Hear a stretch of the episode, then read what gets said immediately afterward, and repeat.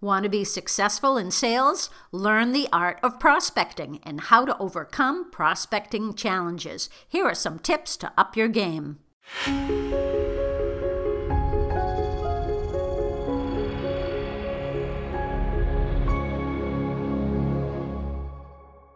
Hi, I'm Robin Samora with the Fast Marketing Minute. I'm your marketing and PR expert here to help you grow your business and brand. If you want to be successful in sales, you have to learn the art of prospecting, and that means also overcoming prospecting challenges. So, here are three marketing tips to help you get there. First, what are you looking to do? Sounds like a no brainer, but clarity is key. Know what you want, and it will be easier to get.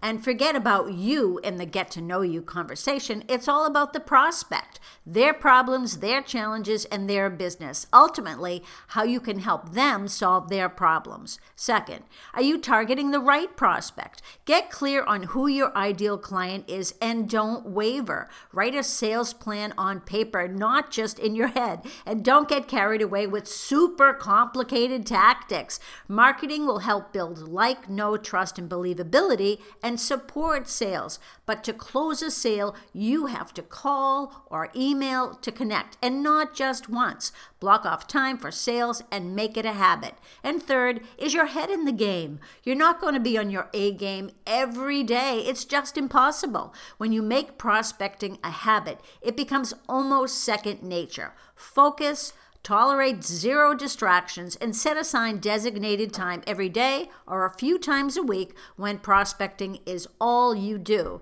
and follow up. Otherwise, as my dad would say, you're Mickey Mousing. I'm Robin Samora with the Fast Marketing Minute. My passion is low cost marketing to help you grow your business. Check out my website at robinsamora.com, then schedule a call. Talk soon.